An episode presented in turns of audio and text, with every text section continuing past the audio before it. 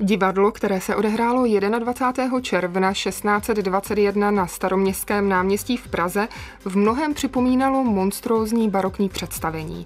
Rozsáhlá dřevěná tribuna jako jeviště s kulisami staroměstské radnice v pozadí, hlasitý hudební doprovod bubnů a trubek, davy diváků, které nepochybovali, že před nimi proběhne podívaná, na kterou svět jen tak nezapomene.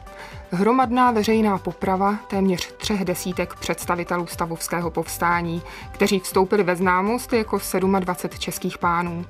Přitom mnozí z přihlížejících i z obětí do poslední chvíle nevěřili, že se opravdu v tomto rozsahu uskuteční. Proč musel zemřít výkvět české stavovské elity, který uznal svou porážku po bitvě na Bílé hoře a očekával trest podstatně mírnější? O tom si povíme v dnešním pořadu, u kterého vás vítá Naděra Vláková. Historie Plus.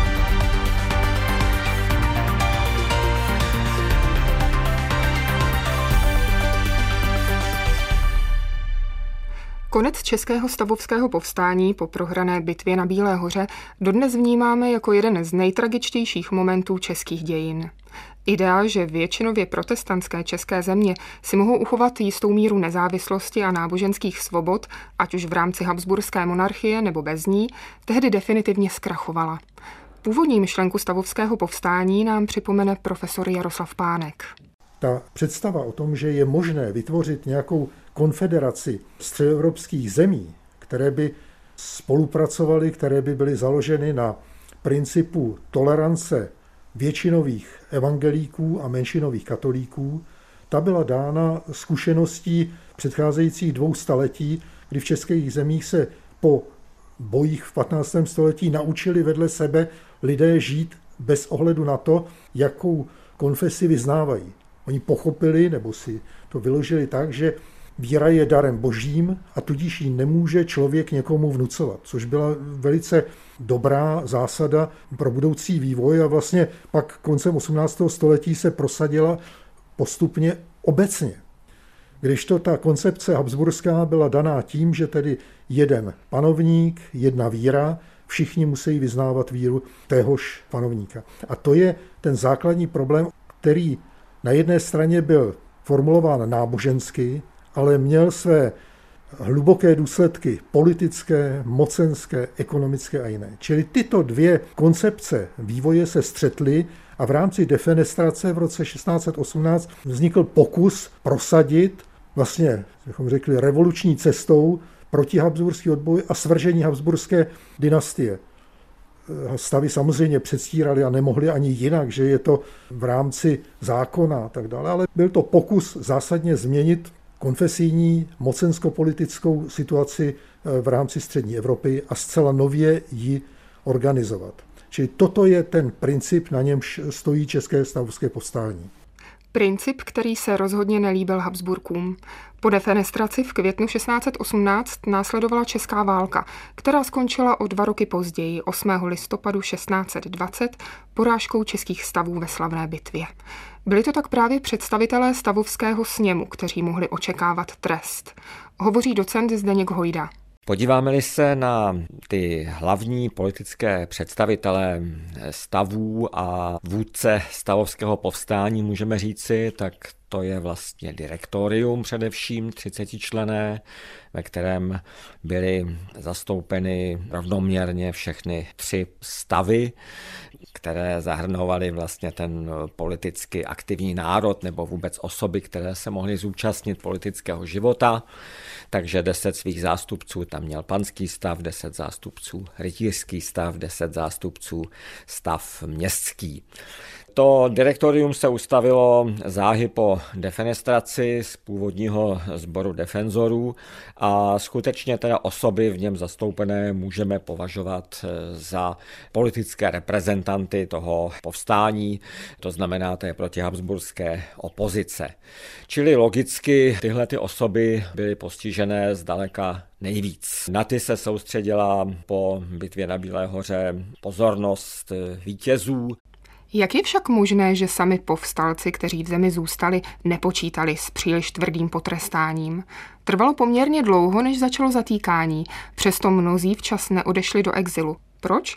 O tom hovoří profesor Jiří Mikulec. Počítali, nepočítali. Samozřejmě ti, kteří odešli s Friedrichem Falckým do exilu, tak odešli, protože se cítili ohroženi. Tady je pozoruhodné, že celá řada stavovských politiků se asi tak ohrožena necítila že zůstala v zemi a v podstatě se potom nechali pozbírat při těch zatýkáních v předjaří roku 1621 a pak byl soudní proces a nakonec ta masová poprava. Mohl tam hrát roli pocit velkého množství lidí, kteří jsou namočeni do povstání a je vlastně nepředstavitelné potrestat všechny. Mohl tam hrát roli pocit vlastní malé viny, že jiní jsou tedy v tom povstání více angažováni. Samozřejmě jasné bylo do doufání v milostivost panovníka, že když se mu podají a odprosí, tak eh, že tedy bude na ně pohlížet milostivě, což skutečně vyšlo třeba iniciátorům kapitulace stavu, Vilému staršímu z Lobkovic a Pavlu Zříčan. Ti skutečně vyvázli, tedy byli vězněni, nebyli popraveni. No a potom eh, nepochybně u těch lidí hrála také roli neochota opustit majetky, vlastně odejet do ciziny, do nejistoty, často se jednalo o starší lidi. No a pochopit pochopitelně hlavně u šlechticů to bylo také asi i určité spoléhání na příbuzenské vztahy. To znamená, jak si příbuzní na císařské straně mohou pomoci tomu, kdo je na straně rebelů, ale to byla kalkulace, která v mnoha případech nevyšla. Mezi těmi, kteří mohli včas prchnout a neučinili tak, byl například diplomat a spisovatel Václav Budovec z Budova. Ten dokonce po Bílé hoře vyprovodil svou ženu, syna a vnuky na hranici země a sám se vrátil. A důvod? Prý bylo jeho povinností a šlechtickou ctí střežit korunovační klenoty. Budovec skutečně podle tedy informací dobových odjíždí s rodinou až k hranicím, pak se vrací a on zaujal takové velmi morální postavení, že tedy se necítí být oprávněn utéci, že chce nést následky. Také tedy se tam v té souvislosti mluví o, o tedy jeho ochraně korunovačních klenotů, ale to je, myslím, naprosto nereálná záležitost. Je to spíš takové morální gesto. Nicméně Budovec byl hlavně už také na svou dobu starý muž, mu bylo už dost přes 70, takže zřejmě se necítil připraven na život v exilu. Ovšem on byl realista, pravděpodobně asi jako jeden z mála těch, kteří zůstali, víceméně předpokládal, že to nedopadne dobře.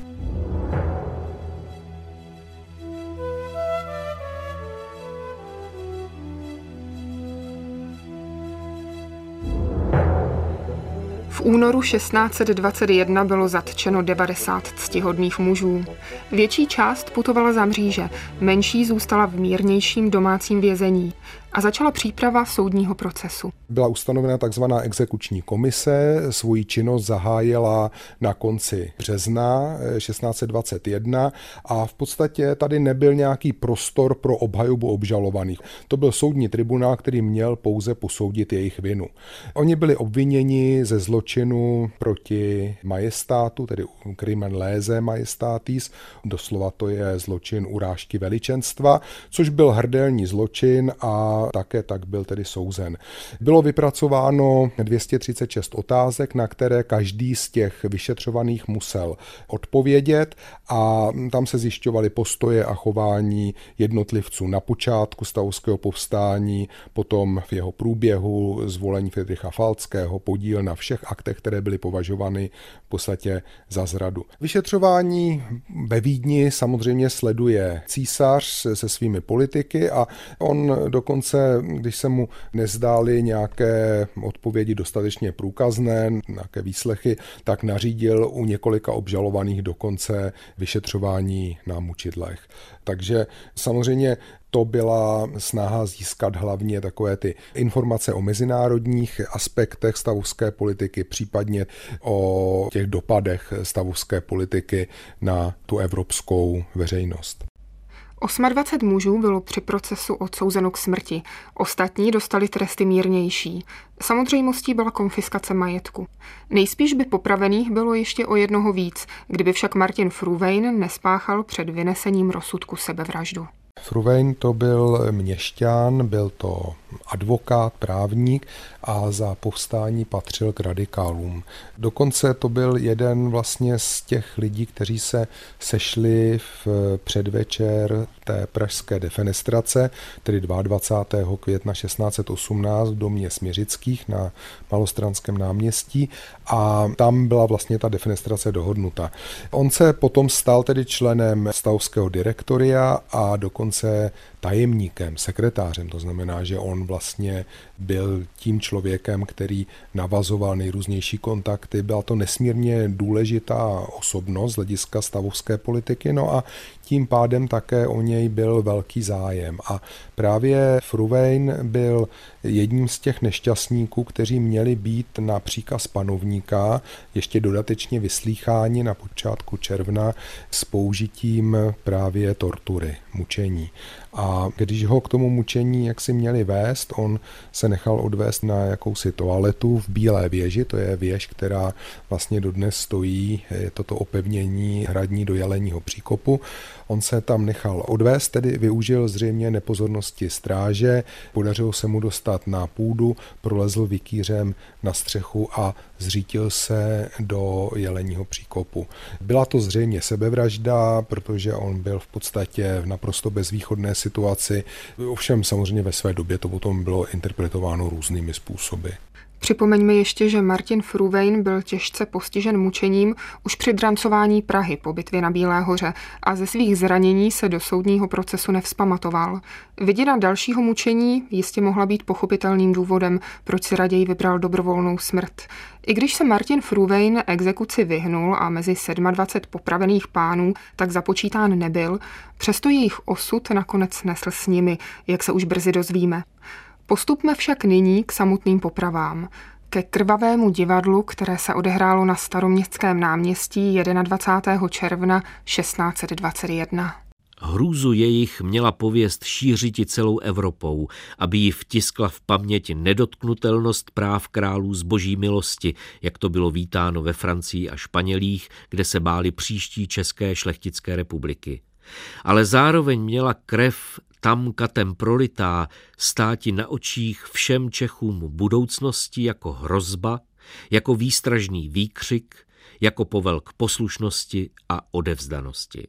Tak psal historik Josef Pekař ve studii Bílá hora, její příčiny a následky právě před stolety v březnu 1921.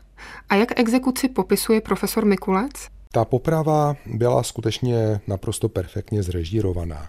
Ono to fungovalo tak, že odsouzenec byl v doprovodu většinou nějakého kněze přiveden na to popraviště, tam se pomodlil, pak probíhala vlastní poprava, jeho tělo bylo zabaleno do sukna, odneseno do rakve, ty byly dole pod tím lešením, protože to lešení bylo vlastně ve výšce prvního patra oken tehdejší staroměstské radnice.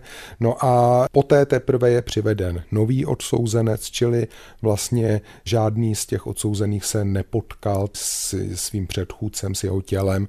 Probíhalo to relativně velmi rychle a také velmi pokojně. Samozřejmě často se upozorňuje na víření bubnů, které měly pravděpodobně dvojí smysl. Jednak to skutečně byl ten okamžik oznámení okamžiku té vlastní popravy, no a jednak pravděpodobně mohly mít také ten význam, který se jim hlavně přisuzuje. To znamená, že měla být slyšet ta poslední odsouzencova slova, ale to ve skutečnosti nefungovalo, protože vzhledem k tomu, že ti odsouzení byli doprovázeni kněžími, tak ti kněží vlastně ta slova potom zapisují. Takže my víceméně víme, co kdo řekl.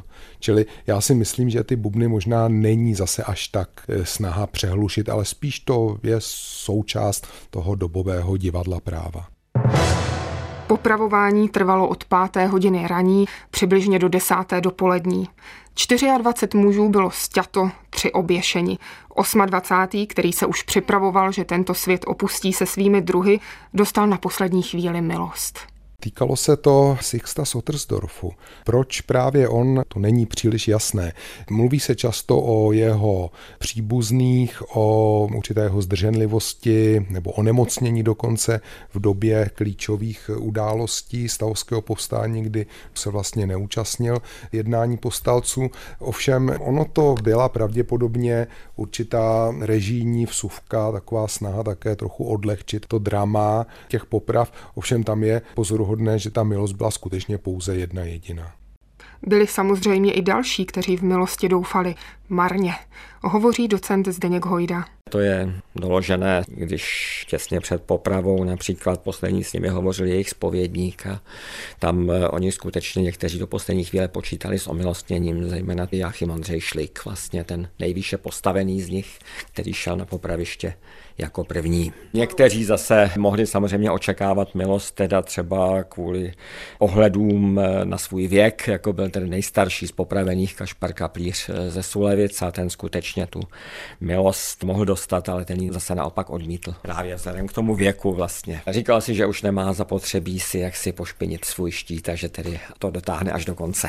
O tom, že nemělo jít o potrestání protestantů, ale vzbouřenců proti panovníkovi, svědčí i poprava jednoho katolíka, jak připomíná profesor Mikulec. Diviš Černín z Chudenic. To je jediná katolická oběť té staroměstské exekuce.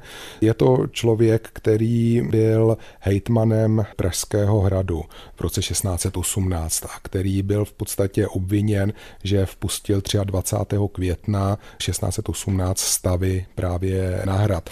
On se ovšem hájil nařízením nejvyššího purkrabího Adama ze Štemberka a to je zajímavé, že tento Adam ze Štemberka z celé záležitosti vyvázal naprosto bez trestu.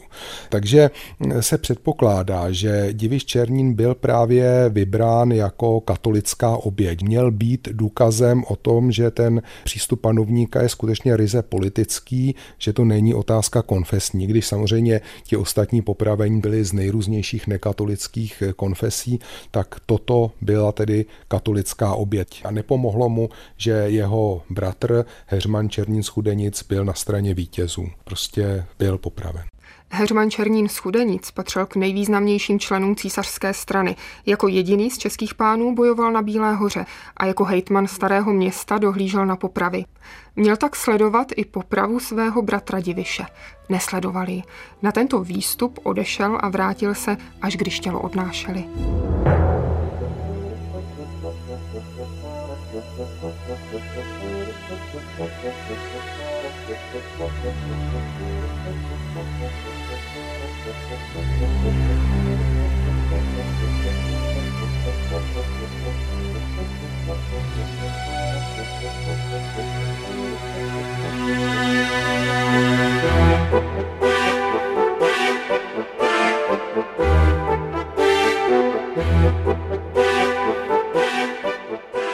I když by se mohlo zdát, že smrt 27 lidí, mezi kterými byli tři příslušníci panského stavu neboli vyšší šlechty, sedm rytířského, tedy nižší šlechty a 17 měšťanského, byla už sama o sobě dostatečně krutým potrestáním, ve skutečnosti si někteří obžalovaní vyslechli ještě další tresty.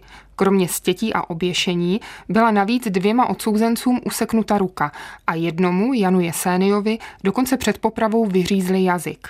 Podle původního plánu ale měla být staroměstská exekuce ještě o něco brutálnější ty původní návrhy rozsudku měly být dělány tak, že vlastně jednotlivci byli nejprve mučeni a teprve poté stěti. A tady v naprosté většině případů vlastně dostali milost v tom smyslu, že byli nejprve stěti a na jejich mrtvých tělech byly potom ty akty násilné podniknuty. To bylo s jedinou jednou výjimkou, kdy tedy ten jazyk Jeseniovi byl skutečně vyříznut zaživa. Pak tam ještě byly dvě ruce, které také byly useknuté před tím stětím, ale samozřejmě nejbrutálnější to bylo právě s tím jazykem. Jan Jesenius podle mínění jeho sudích nejvíc jazykem hřešil a jako vyslanec českých stavů se snažil vzbouřit velkou část habsburské monarchie proti panovníkovi, proto tento zpřísněný trest. Zmiňme ještě jednoho muže, který sehrál při popravě zásadní roli. Byl jim Kat, jehož jméno možná mnozí znají lépe než jména velké většiny popravených. Jan Midlář, sám nekatolík. Katian Midlář je historická postava. Ano, asi tedy s nejvyšší pravděpodobností v této době byl ještě utrakvistou. Takové ty zprávy o staroměstské exekuci uvádějí, že se snažil k těm odsouzeným chovat ohleduplně, že se jich třeba zbytečně nedotýkal, že vždycky počkal, až se tedy domodlili s tou smrtící ránu a tak dále. Ale byl to v podstatě velký profesionál. Jak víme z dobových dokumentů, Katian Mydlář vystavil účet za popravu na 584 kop míšeňských grošů. Bylo to dost, za takovou částku se dal pořídit dům. Zemský místodržící Karel z Lichtensteina byl s jeho prací evidentně spokojen. Vyplatil mu ještě o 50 kop navíc. Těla popravených byla po exekuci vydána rodině, až na výjimky. Byli jimi Jan Jesenius a už na začátku zmiňovaný sebevrah Martin Fruvein. Tahle dvě těla byla čtvrcena a jejich části byly vyvěšeny na významných částech Prahy, případně před Prahou u silnic. Potom tady bylo 12 hlav, které byly vyvěšeny v takových klecích na vrchol staroměstské mostecké věže a dvě hlavy, které byly vyvěšeny na městské brány. Původně měly být přibyty na praníře, nakonec byly, zase to byla taková trošku milost, jako zlehčení toho trestu, byly pověšeny nebo přibyty na městské brány v Kutné hoře, hlava Šultisova a žateckého primátora Hošťálka v Žatci. Z těch 12 hlav, které byly na staroměstské mostecké věži, byla na prozby vdovy Šliková hlava po roce odevzdána rodině. Ostatní byly v roce 1631 pohřbeny, když se vrátili na půl roku exulanti se saským vojskem do Prahy.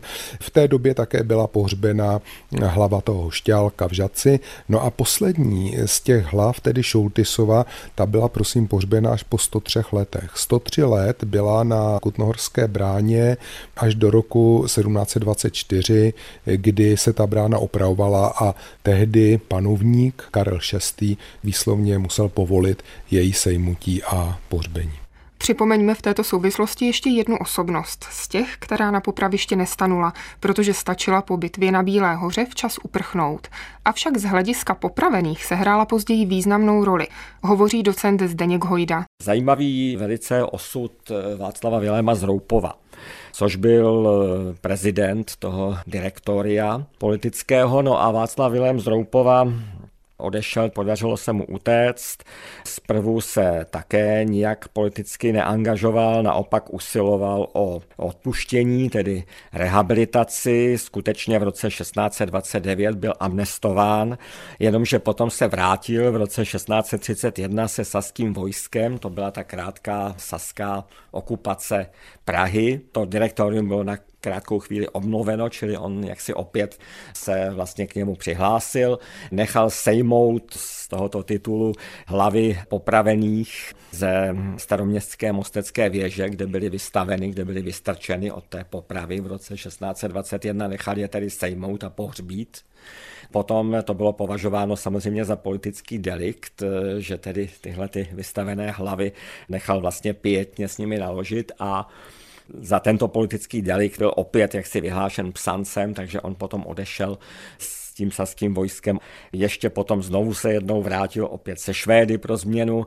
V roce 1641 stal se na chvíli hejtmanem eh, litoměřického kraje a ovšem to už jaksi měl potíže zdravotní, byl duševně nemocen, tedy zešílel v podstatě, pravděpodobně také na základě těch prožitků, těch stresů, které prožíval po roce 1620, no a zemřel tedy je pohřben v Litoměřicích. Takže to je osud takřka románový vlastně toho nejvyššího politického představitele té stavovské vlády dočasné. Jak jsme slyšeli, Václav Vilém z Roupova byl ten, kdo sejmul a pohřbil hlavy svých stavovských spolubojovníků. Jenže kam? To je jedna z takových historických, no nechci říct záhad, ale spíš nejasností, protože těch jedenáct hlav, které byly v roce 1631 sněté ze staroměstské mostecké věže, exulanty, byly pohřbeny neví se kde. Vlastně to místo pohřbu nebylo dodnes objeveno, i když bylo několikrát v dějinách jaksi hledáno, takže pravděpodobně tomu došlo někde v kostele Týnském, Pany Marie před Týnem, ale to místo a ta krabice s těmi hlavami buď byla nalezena někdy v době baroka, potichu zlikvidována, anebo nebyla nalezena vůbec. Poprava 27 představitelů Českého stavovského povstání byla dokonána a zvěsti o ní se rozlétly Evropou. Ferdinand II. Habsburský mohl být spokojen. Exekuce dokonale splnila svůj účel. Docílil toho, co habsburští vládci celé století před ním nedokázali. Postupně učinil z českých zemí katolické, plně podřízené moci panovníka na úkor stavů, navíc vržené do zmaru třicetileté války. Dejme ještě slovo historiku Josefu Pekařovi, který před stolety napsal následující. Daleko hroznějším trestem než popravy a věznění byly konfiskace. Byl to víc než trest. Byl to zločin. Aspoň způsob, jakým toto pokutování bylo prováděno v praxi, prozrazuje mnohonásobně, že to, co mělo být trestem, stalo se na mnoze loupeží a podvodem. Dodejme, že památku popravených dodnes připomíná v dlažbě na staroměstském náměstí, v místech, kde skutečně stálo popravčí lešení, soubor 27 křížů. V roce 2011 nakrátko přibyl 28. za Martina Fruvejna, který zde umístila umělecká skupina Stohven jako symbolickou připomínku těch, na které historie zapomíná. Dnešní pořad pro vás připravila Naděra Reviláková v režii Michaly Krčmové a za technické spolupráce Jítky Procházkové. Ukázky přečetl Libor Vacek. Naslyšenou a příjemný poslech Českého rozhlasu Plus.